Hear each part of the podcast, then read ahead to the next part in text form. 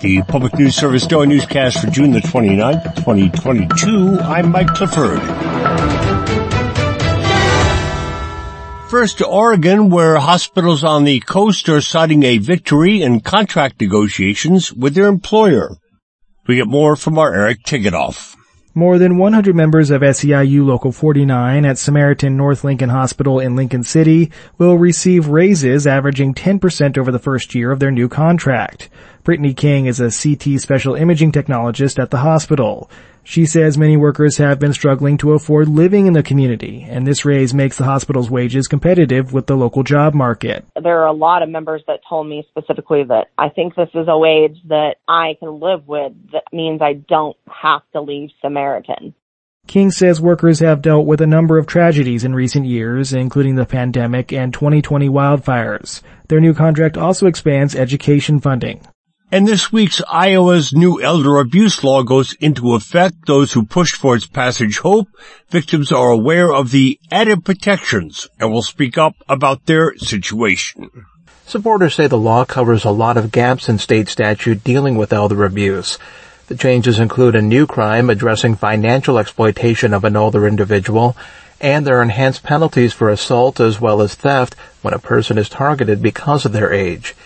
Anthony Carroll of AARP Iowa says these crimes often go unreported. Not only do they want to prevent incidents, they also want to inspire action. If you live in a community, you're concerned that someone may be abused or isolated, really making sure that you're being that good neighbor and coming forward. And Carroll says the law strikes a good balance in establishing accountability while still allowing older adults to seek services from financial institutions and donate to trusted fundraisers. In addition to law enforcement, Iowa's six area agencies on aging offer guidance in these situations.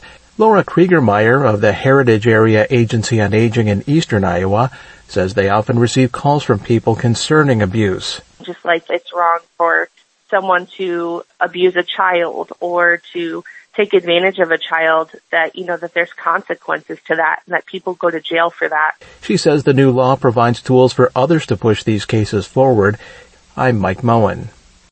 And from the Associated Press, desperate families of migrants from Mexico and Central America sought word of their loved ones as authorities began the grim task of identifying 51 people who died after being abandoned in a tractor trailer.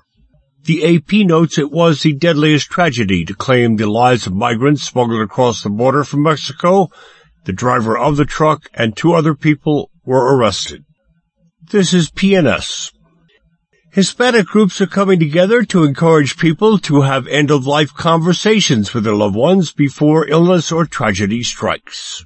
The Hispanic Heritage Foundation and the National Hispanic Council on Aging are teaming up with the nonprofit Compassion and Choices to get people talking about end-of-life planning, hospice, life support, medical power of attorney, and medical aid in dying. Dr. Yanira Cruz, who heads the National Hispanic Council on Aging, says letting your family and friends know your wishes allows them to cope with the process of dying in a more peaceful and serene way. Not feeling guilty about the decisions we make because we are essentially doing what our loved ones have asked us to do.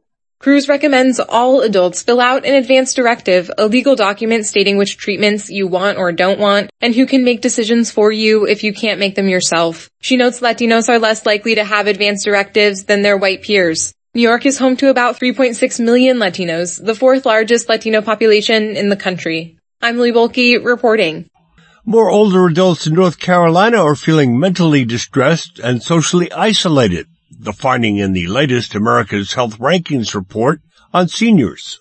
The data also reveals a stark increase in the early death rate among older Americans of color. Between 2019 and 2020, Hispanic seniors saw a 48% increase in early deaths, and black seniors saw a 29% increase. Drug overdoses are among the top contributors. Chief Medical Officer with United Healthcare Dr. Rhonda Randall says drug deaths are up by 85% among older residents of the Tar Heel State. A lot of people people may think that seniors are not part of the problem that we're seeing with mental health and drug overdoses and suicides.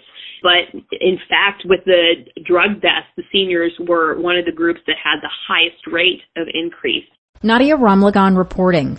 Finally, Roz Brown updates us on new research by the Sentencing Project as a policy analyst with the Texas Center for Justice and Equity, Sarah Reyes says there isn't much data since the pandemic started, but she suspects the drop in crime, at least in Texas, was an anomaly because kids were isolated due to COVID-19 kids were at home and weren't getting things like dress coded or for fighting. And, and, school is the biggest place where kids are accused of committing a crime. Reyes says other juveniles end up incarcerated because Texas has some of the harshest marijuana laws in the country.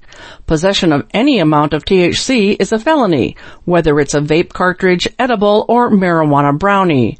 The Sentencing Project reports the overall number of offenses committed by youth that are categorized by the FBI as violent declined in 2020. This is Mike Clifford for Public News Service member and listener supported. We're heard on interesting radio stations, your favorite podcast platform, and find our trust indicators at publicnewsservice.org.